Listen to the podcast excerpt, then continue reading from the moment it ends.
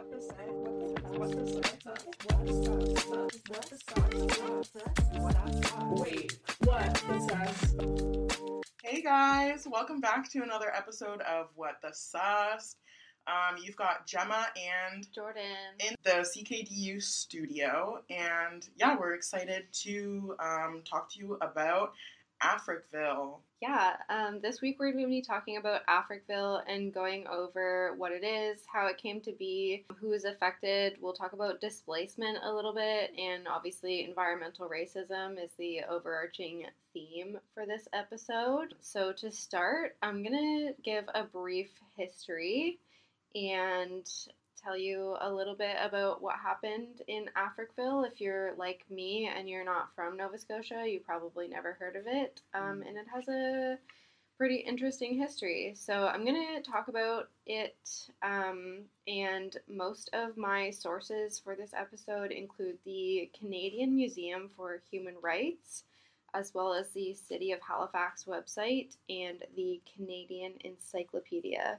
Um, just as a disclaimer, this is a very brief and annotated history. Mhm. Obviously, there's a lot of details that I had to leave out for time Yeah. sensitivity. We could make multiple episodes about this. And I'm also going to try and put it in chronological order, but there's a lot that happened in a There's pretty short a history. A lot that happened, and a Yeah. lot that is like continuously being like uncovered. Yeah, absolutely. So Africville is located on the south shore of the Bedford Basin, which is only about 15 minutes drive from the Dalhousie University Studley campus. I really thought it was much farther away, but no, it's like it's right super there. close. You it's not the there. most accessible location to get to if you don't have a car, right. but it is close and it's like essentially in the heart of the city. So, So close.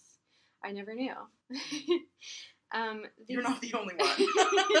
I'm sure there's going to be a lot of people listening to this. They're like, Wait, Africville? Where? I'd never heard of that one.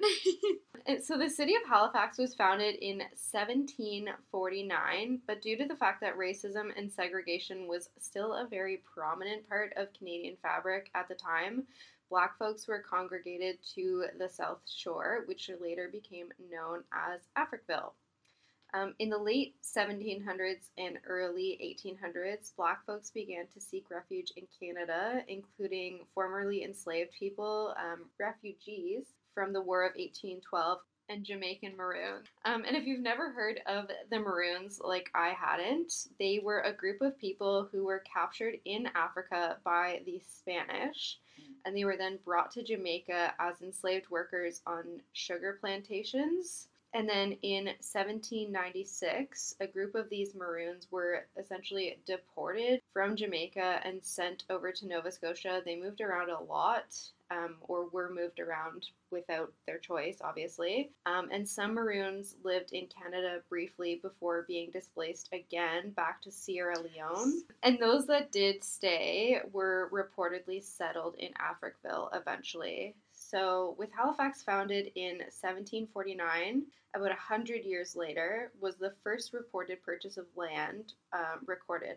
100 years later. That's crazy. Sorry, it was only the first reported. There obviously could have been others, which comes into play much later in its history.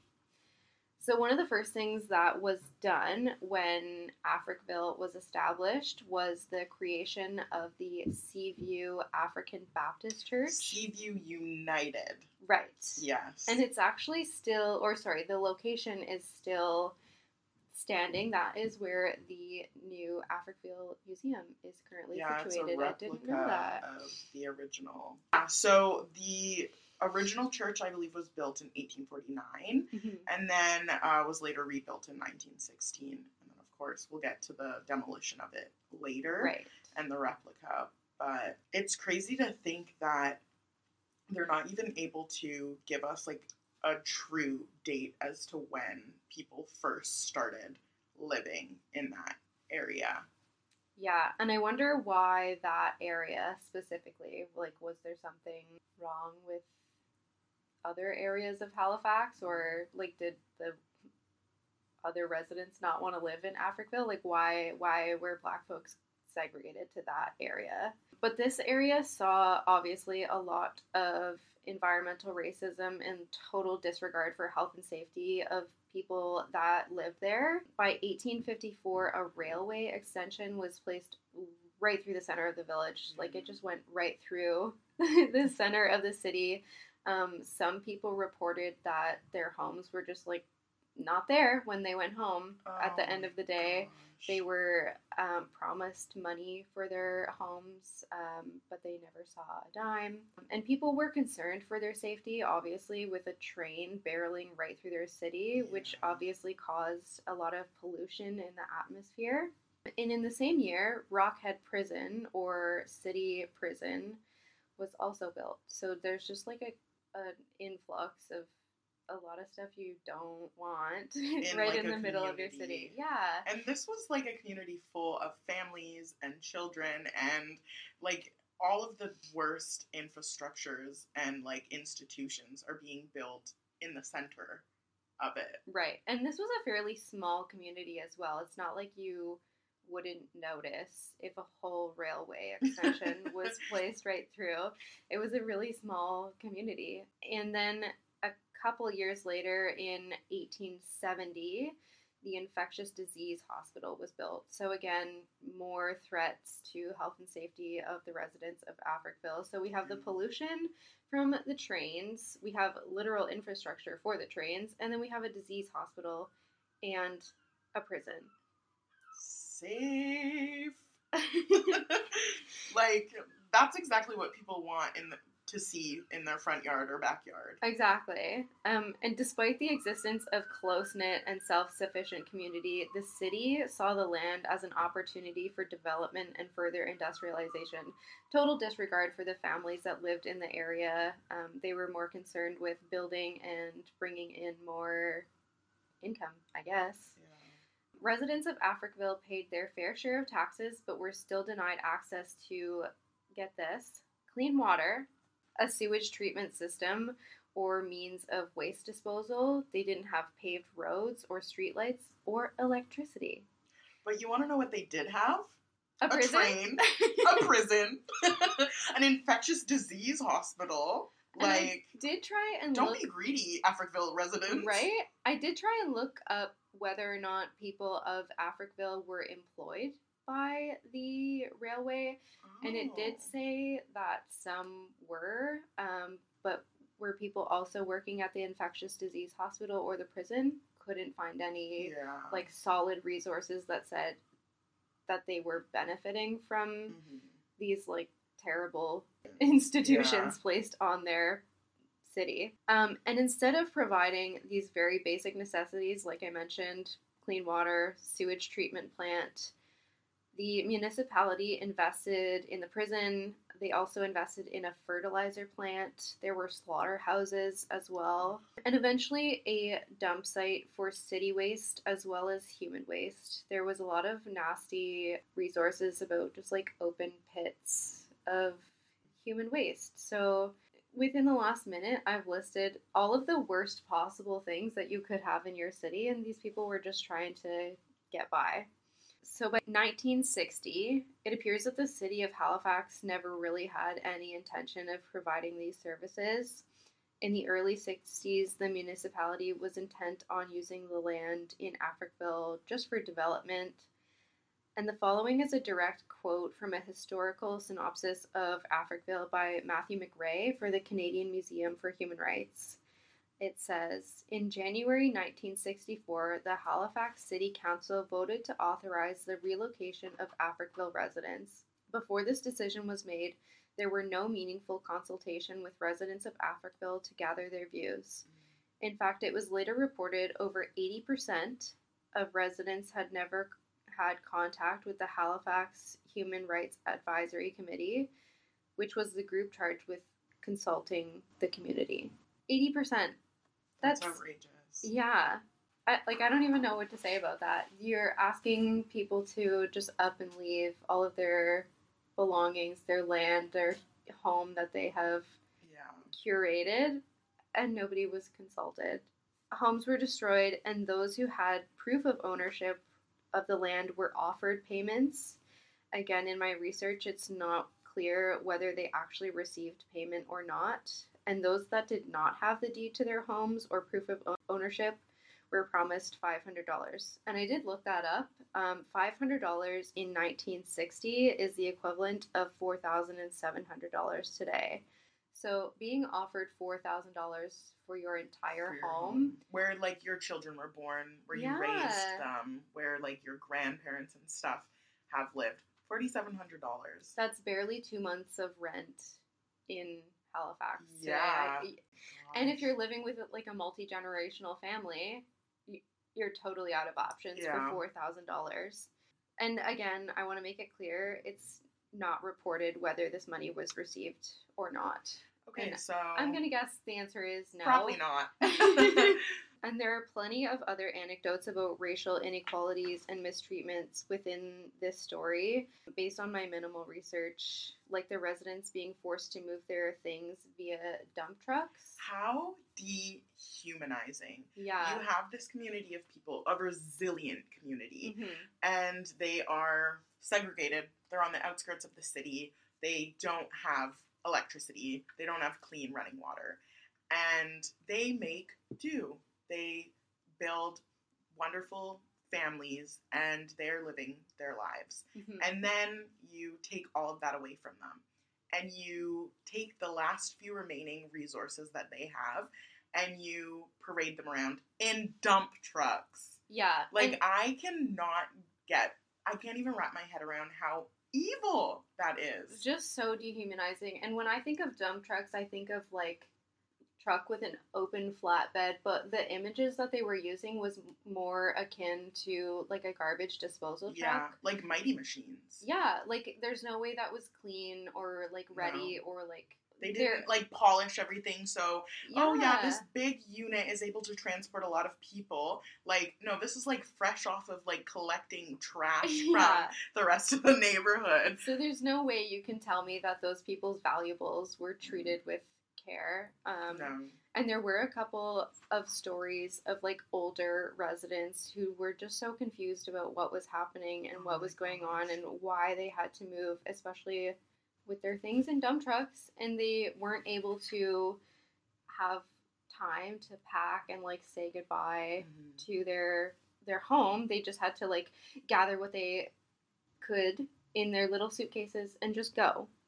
The last home in Africville was destroyed in 1970, so that means over 400 people were displaced. And that is sort of towards the end of my research of Yeah. these people being displaced. Um, beyond that, I'm not sure what kind of treatment or hardships these people might have had to endure once they were forced to leave their homes. Again, these people were segregated to Africville because they were experiencing racism um, within Halifax, and this was sort of a, a, a safe place mentally. Once they left, who's to say what happened or where they went or what kind of treatment they Mhm. received or what kind of living conditions that they had to endure. And then the research between 1970 and 2010 is fairly lackluster. There's not much that I could find. It really jumps around. And in 2010, a public apology was issued, and there was some conversation about a settlement, but individuals that did live in Africville were not issued a settlement. It looks like there are some people who are going after that, and they're well within their rights to receive compensation for having to leave their home. Um, but in 2010 is when this apology was issued. And I just want to finish off with a quote from the former director of the Africville Heritage and Trust, just to, you know, hit it home. And Sunday Miller, the former director, says When people of Africville were here, they were self sufficient. They might not have had a lot of money, but they weren't on government assistance. They were trying to create a community that the government wasn't willing for them to have. When they took them off this land and forced them to be a ward of the government, which is what happened for those who went into social housing, you took away their dignity from them. Let's take a quick break. Have you been living paycheck to paycheck because of part time, short term, or a low paying job? Join Basic Income Nova Scotia at their fifth annual conference on April 1st from 9:30 a.m. to 5 p.m. Poverty in Nova Scotia is causing severe impacts on health and well-being. Rates of poverty and food insecurity are high and continue to climb with a particular impact on racialized groups. A basic income would mean that the government would pay its citizens a sum of money on a regular basis, regardless of employment status. Guest speakers will be discussing how Nova Scotians can reduce poverty, improve health, and strengthen the overall community at the conference. The panel will include incredible speakers like El Jones, who is a powerful poet, professor, activist, and two time Atlantic Journalism Gold Award winner. If you're passionate about ending poverty or just want to learn more, we invite you to join the Basic Income Nova Scotia conference on April 1st at the Paul O'Regan Hall in Halifax Public Library. You can also join online via Zoom. Everyone is welcome and free lunch will be provided. For more information, visit Basic Income Nova Scotia's website at www.big-ns.org. That is www.big-ns.org. O-R-G.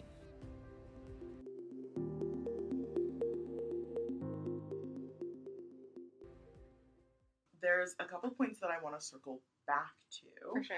So back to like removing residents from Africville and looking past the shuttling them in dump trucks. Right. Um, where were they sent? Where were these people that lost their homes, their livelihoods, their community sent? The majority of Africville residents were relocated to continue their experience of inadequate housing, um, and they were forced to become urban nomads. And many began to rely on welfare, and so they were essentially put up in the projects where, yeah, they had to continue living away from their family, their tight knit community, like their support system, and continue living in conditions that were essentially similar to what they had in Africville, just not with their people. hmm And in terms of the apology and the settlement, there's a few things that I do want to include. So, after residents were removed, the people of Africville formed the Africville Action Committee in 1969. And then in 1983, the Africville Genealogy Society was formed, and they sought out compensation um, from the city in 1985. So, two years after forming, they were like, yo, you gotta do something about this. So that apology didn't come until 2010, and the apology came alongside a settlement. What was that settlement? Well, that's 25 years in between um, searching for compensation and an actual apology. And I just can't seem to understand how you'll tear a community apart um, and sit on your hands for 25 years thinking, ooh, hopefully no one else like really says anything. Or do you think we really need to like apologize for this? yeah. Maybe um, reconcile a relationship with like such a historical black community in Halifax. And so um, the settlement was um, giving that portion of land back, two and a half acres. And how are you going to give land back to people that like they essentially already were entitled to and owned? Right. So nice. And then $3 million, which went to the construction costs of the replica of the Seaview United Baptist Church, which ended up opening a year after the apology and the settlement. And so um, it could just be the Christian girl in me, but I want to talk about the church and the role it played in Africville. So, navigating information around the church is murky. The whole destruction and displacement of Black individuals, while it is atrocious, uh, it's really hard to find any information that provides like concrete dates and issues of the demolition. Right. So, what I've discovered at this point are a few facts that I'm not going to argue with. And so, Seaview United Baptist Church was commonly known as the heart of Africville. It was like Mhm. essentially in the center of Africville. And that's where um, people would go for services, baptisms. They were doing that in the basin, which I think is super beautiful. There's so much like power and healing in the ocean. Uh-huh. And so being able to like express that with God and the people in your community, I think is really special. That was also taken away from them. But Right. And I'm still thinking of the fact that it was 400 people. Like, if we consider the population of students that go to Dalhousie yeah. in comparison to 400 people, like, there's no way you didn't know all of your neighbors. Yeah. That's you probably know everybody's group. name. Like you raised each other at that point. So And if we're thinking back to to like the late 60s, early 70s even, churches like where you went to to congregate, there was no there like that's what you did. that yeah, that was your hub where you hang out. your Like Yeah. that's your legion. That's Your your, bingo hall. your social that's- gathering. Exactly. No, that is so true. And I'm really glad that you brought up that point. Um, one of the things that I find most heartbreaking about the demolition of the church, it happened in the middle of the night. So people, like, they probably went to bed and they wake up to, like, that hub, that central, that safe place gone. And Yeah, like there should have been something a little bit more ceremonial, at least, Mm. about the dis. I mean, not that you can sit around a church and and feel okay about it being Yeah. destroyed, but if at least residents were able to like go to the final um, gathering and stand outside. I don't know. I Like don't I don't know know. what the better option is. Like just but just for it to be like ripped away from you in the middle of in the, the night. of the night, or waking up in the middle of the night to, like, the sounds of knowing that your church is gone. Yeah. So There's something very sinister about Evil. yeah So evil. about somebody sitting in like a construction vehicle just ripping away at the walls of a church in the middle of the night. That seems very sinister to yeah. me. How do you sleep at night? Like, I'm wondering, actually, what kind of like tunes did they put on in the demolition vehicles? And they're like, "All right, boys, Let's, let's go. go." Let's put this caution tape up. Like, Oh what are oh those people doing today? And where are they? Where are they? Yeah. I just want to talk. I can't imagine justifying that in your mind, you know, as I mean, obviously people need to n- not me playing devil's advocate. Cut this out. Like there are people who are obviously working Mhm. to tear this down, but I can't imagine justifying that in my mind to like go to work at what 11 p.m. and clock in and get in Mhm. my I don't even know what you call these destructive I, vehicles. I but say mighty machines because I'm a child, but like a dump truck, a, a crane, Did they have a wrecking A ball? wrecking I'm not sure. mm. Who knows? and then like say you have a family and you go home and you're like, oh, Papa loves you so much, yeah, my little precious child that can go to church like on the weekend because you don't live in Africville. yeah. Your wife asks you, "Honey, how was your day?" And you have to tell them that you destroyed a church. Yeah, it was great. I um displaced like a whole community, ravished their homes, and bulldoze their church. What's for dinner? Yeah. Is there any beer in the fridge? Like, it was a long one. Oh my goodness. And finding an official demolition date, um, I'm still not confident with what I've found so far. But um, from the Halifax Municipal Archives, though the demolition date is unknown, the city produced dates of the demolition taking place between October 18th and November 20th in 1967.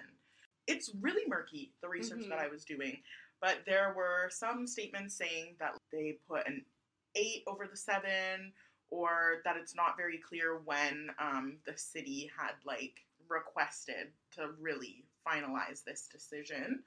And after the settlement and apology from 2010, part of the settlement was, yes, used to rebuild a replica of the Seaview United Baptist Church. Wow, like it is an incredible structure in Africville, and it now serves as their museum.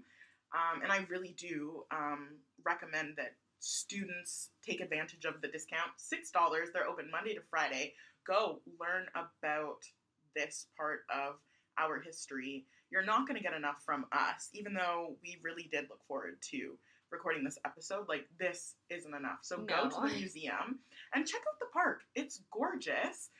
But the museum, this isn't like that part of the settlement doesn't align with the views of all residents and descendants of Africville.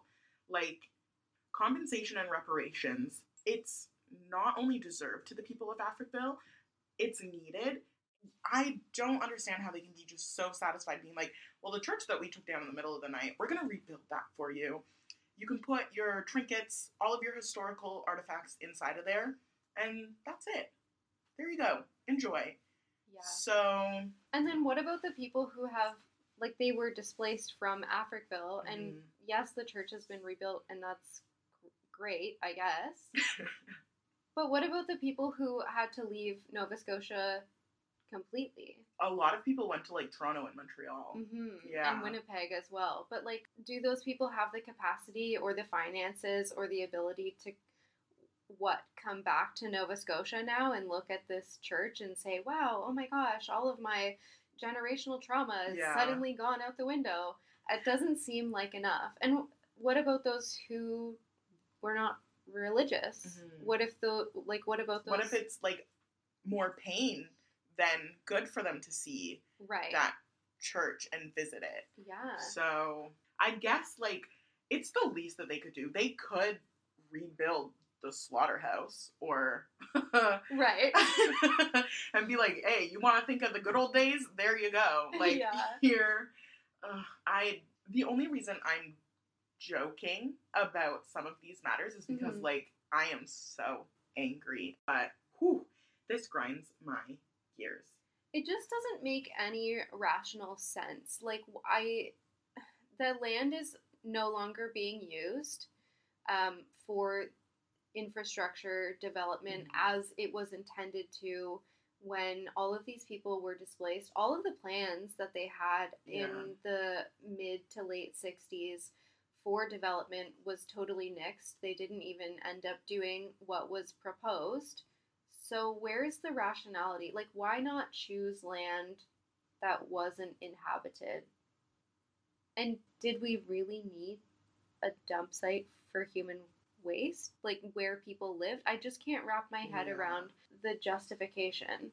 Well, if you think about it, it's because like it was it was filthy black people, like not even considered to be human at that point. So, and it it breaks my heart. Yeah. Um, it really does. So, just such a disappointing piece of Canadian history Yeah. and disappointing is the best word that I can find as a white person who's lived with so much privilege and like didn't even grow up around Nova Scotia and or honestly many black people. So Yeah. I I just can't reach that point of like I'm angry with you but I Mm. don't even know what to say. shame, shame. So So, what's been going on since 2014? Is Yeah. there any um, any updates like let's try and like move to a more positive spin, I guess, because there are, like I said earlier, there was so much resilience, and there still is um, from the Africville community. Mhm. And I want to mention um, this incredible book that I picked up, and I brought it in with me for some It ASMR. a very beautiful looking book. I don't know if you guys can hear. Oh, that wasn't a very satisfying page flip, but that might be a bit better. There So this is a love letter to Africville, and um, it features like a poem by Amanda, and then like a collection of stories from residents of Africville. And I just want to um, a piece of this poem with you guys. So it, if you know me, you know I am a fan of poetry. So I obviously like clung to this book and in this poem that Amanda wrote, it's about like her father opening up about his life growing up in Africville and the deep ache that followed after leaving. And so for like so long that chapter of his life was closed and he wasn't talking about it. And so this portion of the poem like kills me. okay, so this is from her poem titled Africville. He finally explained the start that Africville was a piece of his heart and he'd been walking around with this piece missing, all the while wishing that we could have known love that way. And so I'm a little emo just thinking about it because, like, throughout this book, you have stories from people that were living there. And, like, Africville was their home. A, a few of them had homes in North Preston. There was one resident that left Preston after they lost their home in a fire and they moved to Africville. And the the ongoing theme in these stories is just like how safe everyone felt. Doors were left unlocked because like my home is your home, your home is my home. It's like a tight knit community in the most beautiful way. And my heart breaks because like they all talk about that longing that they feel for knowing that their children and their family won't experience the life that they did in Africville. And so there's stories of people being baptized in the basin, swimming, fishing, um, dancing, partying, all of that joy. And there's so much joy in this book.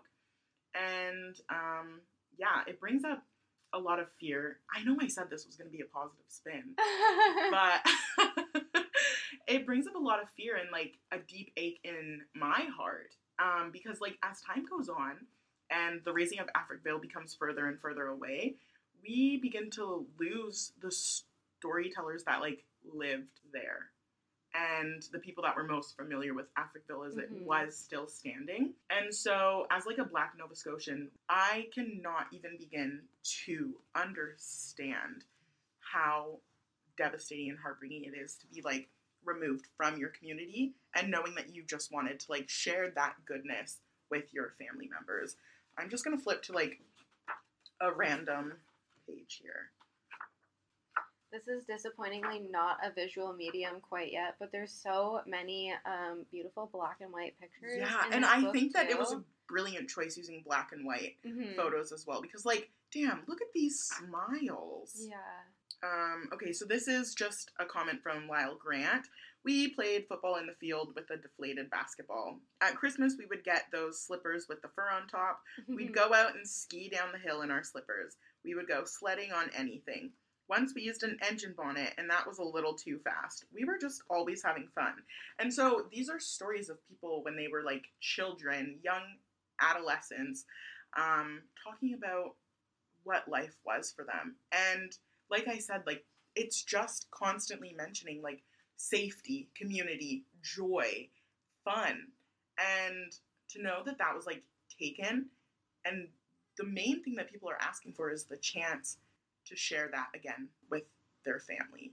And so Africville, um, I believe every summer in July they have like a giant reunion and they try to like bring that kind of life back Right. but it shouldn't be just like a one-time thing like that that hub should be central to that community every day of the year Yeah.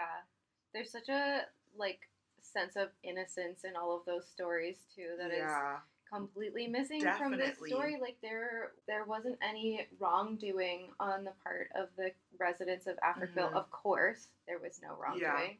And yet their community was just stripped away from them for the purpose of infrastructure. mm-hmm. yeah that's it really is heartbreaking but it's so special to know that there's like a collection like this that can be shared across the city um, for people to like get that human aspect that they're missing to know that like man these these people were just like living living and thriving in the conditions that they had and the cards that they were dealt.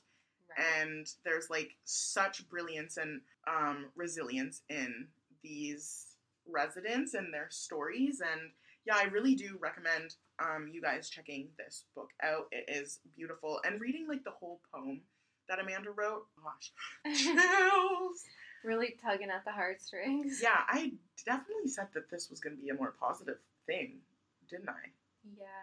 I mean, how positive can we? That is true. well, I do want to give a little shout out to um, Aquakultre. Mhm. Yeah, so he has a song dedicated to Africville on his most recent album, Don't Trip.